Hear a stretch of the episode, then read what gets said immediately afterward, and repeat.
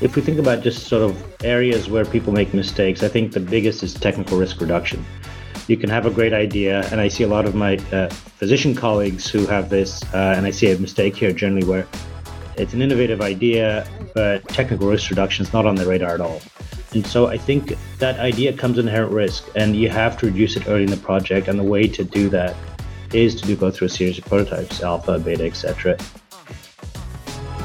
Welcome to MedSider Radio, where you can learn from proven medtech and healthcare thought leaders through uncut and unedited interviews.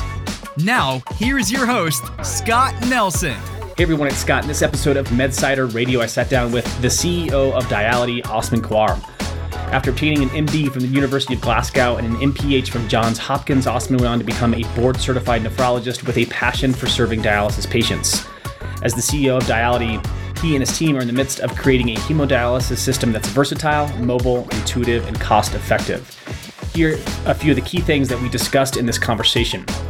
First, one of the most common shortcomings of medtech companies is the lack of early stage technical risk reduction. Reducing uncertainties during the initial phases of development can save you a ton of trouble down the road and give investors the confidence they need to support your venture. Second, the effort needed to build collaborative relationships with the right stakeholders is sometimes underappreciated. For example, one of the best ways to ensure a smooth regulatory clearance process and efficient clinical adoption of your product is to prioritize building alignment with the right people in the right organizations. Third, the team members and investors you bring on board can make or break your company's success, especially in its earlier stages. A great way to build a mission driven, patient centric group of people is to connect them with real life patients and consumers. Okay, before we jump in, I wanted to point out one thing. Due to a technical issue with the recording, we had to cut the first 30 seconds or so of the audio. So after these short messages, we'll dive right into the discussion with Osman. Before we jump into this episode, I wanted to let you know that we recently released the second volume of MedSider Mentors, which summarizes the key learnings from the most popular MedSider interviews over the last six months or so. Look, it's tough to listen or read every single MedSider interview that comes out, even the best ones, but there are so many valuable lessons you can glean from the founders and CEOs that join our program. So that's why we decided to create MedSider Mentors. It's the easiest way for you to learn from the world's best medical device and health technology entrepreneurs in one central place. If you're interested in learning more, head over to medsiderradio.com forward slash mentors. Premium members get free access to all past and future volumes. If you're not a premium member yet, you should definitely consider signing up. In addition to every volume of MedSider Mentors, you'll get full access to the entire library of interviews dating back to 2010. This includes conversations with experts like Erica Rogers, CEO of Silk Road Medical, Dr. David Albert, founder of AliveCor, and so many others. In addition, as a premium member, you'll get to join live interviews with these incredible medtech and health tech entrepreneurs. Learn more by visiting medsiderradio.com forward slash mentors. Again, that's medsiderradio.com forward slash mentors. This was, I mean, gosh, 10 plus years ago now. But at the time, we were, you know, we, we I worked with a fair amount of interventional nephrologists, and it was always amazing that um, outside the U.S., you know, in-home dialysis was much more common, but yet here in the U.S., it, it seems like it's taken a while to kind of get to this point where you know uh, physicians like like yourself are building companies to like make this possible. So looking forward to kind of learning, digging into the technology and kind of uh, what you've learned along the way. With that, with that said, tell us a little bit more about like how how this idea came to be and kind of what are the what are the key advantages to the to the not only the patient but maybe even the the physician community as well yeah i, th- I think they're both important. Uh, you know our, our promise um, brand promise is really um, freedom in, in, choice. And dialysis technology really empowers um, dialysis um, and kidney care um, healthcare professionals to make really the best decisions for their patients. And that's really within the unique sort of provider pair space that exists right now. And we can get into the market and exactly how that model um, came to being and, and exists today. Um, nephrologists really should be able to prescribe, in my opinion, what is best for the dialysis patients without having to really factor in where or by whom that, that prescription is administered. And they should do so knowing that it's going to help their practice thrive and grow well. We really conceive diality by the desire to provide more simpler dialysis technology and, and lower the burden, as I mentioned before, for the adoption of dialysis in the home. But we sort of realized quickly there was other greater dynamics at work um, in the dialysis landscape. Home was just one example of a larger movement to decentralize dialysis delivery, which right now is very much brick and mortar centric, going to a dialysis center and, and receiving dialysis. And there's a movement really to to counteract that. And we're seeing smaller, lower infrastructure dialysis clinics popping up. We're seeing high growth opportunities in non-traditional home, places like skilled nursing facilities. And and COVID really accelerated this, but but a lot of it was even prior to COVID. And and I think, you know, maybe we'll get into a bit of the history of how dialysis payer model um, has sort of changed over time. But we also saw an opportunity to enable what are now what we call value-based care providers. Um, it's a new space in dialysis. It's been slowly coming out of models from CMMI, but it's really people who rely on data analytics as a broadly focus on dialysis delivery and the total cost of care, not only the dialysis space itself, but also the, the more broader space. And so payment models are coming out that are more value based, really keeping the, the nephrologist at the center of that model and empowering that nephrologist in a way they have never been empowered before. And to leverage that model and improve the lives of patients um, impacted by kidney disease. You know, dialysis is interesting because, you know, back in the 70s, Congress approved payment for dialysis as a disease specific uh, phenomenon. And it was really one of the first places that we did that and and that was a very innovative um, decision by Congress. And since then, I think the payment models in this space have been very innovative, and CMMI has been, I think, key in driving some of those payment models. Quality based payments were, were very early in dialysis. Um, something called ESCOs, which is a disease specific accountable care organization. And now what we're seeing is really risk based providers who are taking on risk for commercial payers and Medicare Advantage plans uh, likely coming, where total cost of care is much more important, and then driving that improved quality of care is also driving down costs simultaneously. So I think it's a win-win for everyone and every stakeholder.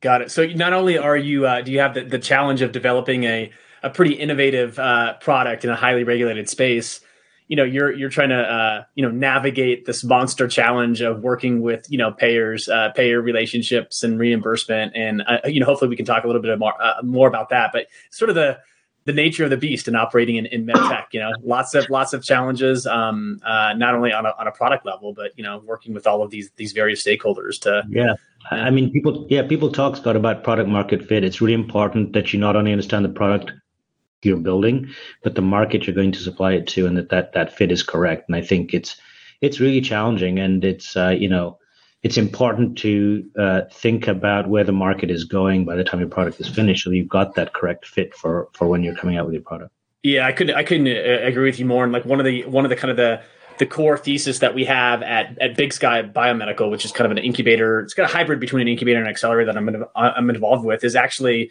like before we even remotely even consider taking on a project like we have to check those boxes right? Like how is this thing that we you know we want to potentially bring to life how, how is it going to be paid for right? Mm-hmm. um, yes it has to work and it has to be clinically efficacious but how is it you know who's going to pay for it? You know what i mean? And is it, is it, is it reimbursed? And do you have like you know is that is that kind of that that monster uh, of a process right in in, in uh, getting kind of payers and and all of those uh, the various stakeholders involved are they are they on are they on board? So um, so this should, yeah, this should be a fun a fun conversation. Yeah, yeah. I think medical devices changed. The clinical efficacy is is is not. It used to be, well, you know, the primary thing you had to prove, and I think much more now. It's much more about the market and reimbursement and your mm-hmm. go to market space than it used to be. And I think you know, people. Uh, embarking upon the journey that I am on need to understand that early. Um, and right. uh, and particularly, I think it's important that you understand a very rapidly changing market like we've seen in the dialysis space the last few years. Got it. Got it. Yeah, totally great. One of the one of the comments um, that still sort of resonates with me is is uh, is based on a, a, conversation I had with Nick Anderson. And if you're interested um, in going back and listening to that interview, I highly recommend. He's uh, he's probably one of my go to sort of health economics uh, consultants.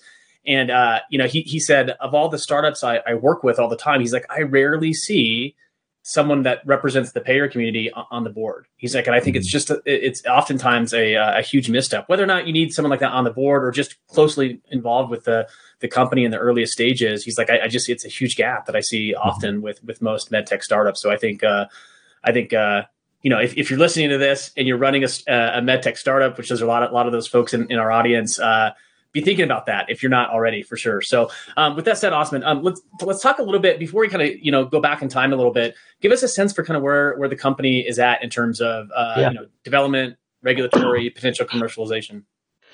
Yeah, so um, without getting too much detail, we're, we're a company based in, in Irvine, Southern California. We've been in product development really for the past four, four and a half years now, final stages of product development and looking at a submission to the agency uh, soon. The general regulatory uh, pathway for a dialysis device is a 510k predicate pathway and normally separation on the user. So generally a 510k for a professional user be that a nurse or a technician, and then a separate 510K for non-professional users such as a patient or a caregiver. And so those two are generally separated, and in between the two is generally a clinical trial for the non-professional user. So that, that's the pathway that we'd be taking to. Got it. And so just just to understand, both 510K pathways, both for the professional user and the, the consumer, the non-professional user, both require clinical data, or is it just the, the latter? There's normally bench data um, that is fairly well described for the professional user, um, what we call okay. our clinical our, our, our, clinical submission, and then for the home user, it's uh, it's a clinical trial um, and human data that's required. Generally, for safety and efficacy in the home, um, which I think is appropriate, we're always making sure when we um, move the medical device to the layperson's primary use that we're making sure we have, in essence, got usability correct that they can uh, utilize the device safely and effectively. Got it. Got it. Sounds good. Um, all right, we'll we'll uh, we'll kind of rewind rewind the clock a little bit and, and go back in time to, to to learn a little bit more about kind of the, the journey you've been on with Diality so far. But for those listening and want to jump right to the right to learning a little bit more about the technology, um, Diality.com is the website. So D I A L I T Y.com. D I A L ity.com diality and we'll certainly link to that in the show notes for this interview as well so um, let, us start let's kind of go back in time you know four or five plus years ago i'd love to learn a little bit more about how you've gone about product development because you're, you're, it sounds like you're almost kind of you're close to the finish line you know fairly close to submitting to, you know for regulatory clearance here talk to us about kind of what you learned kind of developing the alpha and, and beta versions of, of your uh, your device yeah, I mean, I think that if we think about just sort of areas where people make mistakes, I think the biggest is technical risk reduction. You can have a great idea, and I see a lot of my uh, physician colleagues who have this, uh, and I see a mistake here generally where it's an innovative idea, but technical risk reduction is not on the radar at all. And so I think that idea comes inherent risk, and you have to reduce it early in the project. And the way to do that is to do go through a series of prototypes, alpha, beta, etc., iterative improvements in each phase. Um, and if you don't do that early in the project, you'll lead to a product that will just not meet your key requirements. It'll be too complicated. It'll be too big. It'll be too expensive. And I think getting that iterative process going early is is really really important. I think software does that great, um, and I think hardware does that not as well, and, and needs to continue to do that. Um, you know, feasibility prototypes, you answer, answer a lot of fundamental questions about technology that you can't get with design and analysis. And the first indication um, whether we're going to hit our desired performance targets is is really from there. And you know, design, build, test, learn cycles at that stage to get some quick answers, um, reduce the unknowns, reduce the uncertainties, give your investors some confidence. I think th- that's really really important to do. Got it. I, I love that framework around uh, you know how. Uh, uh, how can the team, right, the, the engineering team, reduce the uh, the the uh, the technical risk, you know, as early as possible? And you know, an interview I recorded recently with Derek Herrera, who's also uh, based here in, in Southern mm-hmm. California, runs Bright Uro, great guy. You know, he he I, he actually uh, just recorded a, a, second round, and he mentioned, um, you know, it's always it's always kind of a balance, right, in startups where you want to be, you know, optimizing for for uh, I'm sorry, you want to be developing an innovative product, right, but always um, optimizing for sort of the the the only the, the necessary features right in the earliest stages in the first generation. Because it's so easy to kind of jump to this kind of um, to, to, to, want to include like all of these you know potential uh, potential benefits but oftentimes your, your product ends up becoming you know bulky and bloated and leads to all kinds of development uh, and technical risks as, as you mentioned. So definitely a fine balance to yeah. I do think that sometimes i think sometimes um, that happens because the wrong partner is chosen. You've got the wrong mm-hmm. investor. You've got the wrong team around you. And um, and particularly I think investment pressure on the startup is to get you know get get somewhere as quickly as possible, but that iteration needs to be understood by your investors, and if you if you don't, uh, I think tell that story well, uh, you get yourself in a bind. Um, I think the other area is definition of problem statement, user needs. Um, that really allows the startup to build and prioritize the right features, like like we're talking about. And I think in our case, that user needs was was you know my my sort of forte to, mm. to, sort of say this is what the market requires, this is where the market's going, and I think making sure you have that market expertise um, is really important, like like Derek does as well. Mm-hmm. And considering your your your device is used in the in the in the home, did you primarily focus on you know human factors from a consumer standpoint, or did you get? I mean, obviously, as as a as a physician yourself, you sort of inherently understood kind of the, the, the needs, but how much did you rely upon you know sort of consumer input? Yeah, I mean, just as an organization, we're very much patient centric, and mm-hmm. so you know, you know, employees pre-COVID in particular, we used to go to dialysis units, take them there to they understood and met with patients. Mm. Um, we'd bring patients into the office at our all team meetings to just discuss it. It used to be really key to our culture. It's been a little harder since COVID, but I think it's important that your team is mission driven and enthusiastic about what you're doing. The only way you can do that is to connect them to the problem in the market. Mm. And so I think that that's really key. So we've continued to do that as we've gone along. Obviously, there in the medical device space, there are more structured ways to do human factors to do some of the informative things. But I think in informal ways, you need to continue to inform your team at the same time. Right. Hearing hearing kind of what you've sort of the, the way that you've gone about uh, involving patients reminds me of a, a, discussion I had with Renee Ryan with with Cala Health. You, you probably uh, are familiar with her. And she said um, when we talked about this this concept, she she said um, one of the, the creative ways that they um, they were able to get patients involved pretty early on as they went from you know generation one to two of their of their device because it is it is it's a me- it's a medical device right, but it's it's very kind of consumer centric or patient centric, and uh, she said they opened up, you know, quote unquote Cala clinics, right, where they mm-hmm. they actually invited patients in, you know, for for treatments, and it kind of served as a almost what it sounded like as kind of a hype. I'm not sure if they're still they're still offering this. They mm-hmm. probably are. Um, but I thought it was a it was a really creative approach to uh, to you know really um, kind of going deep with with patients and consumers, um, right, and, uh, and and getting the feedback. Yeah, I think you know now we're hearing a lot more about patient-centered design, right? Mm-hmm. Um, and um, it's not been forefront for some time, and I think it's excellent conversations that are going on now in the medtech space about really making it design patient-centered. And just like you say, people don't have enough you know um, payers on their board. They probably don't have enough patients connected to them as well. But yeah. both of those are important. It's true. Very good point. Um, so, so we, we talked a little bit about the the, the regulatory approach. Um, you know, with uh, uh, with a device like uh, uh, like you're developing at Diality. Like when you think about kind of that that regulatory process in general, especially you know considering it it requires clinical data looking back over the past maybe two to three years, are there some key lessons that you've you've learned with with respect to kind of the that you know navigating the, the regulatory waters?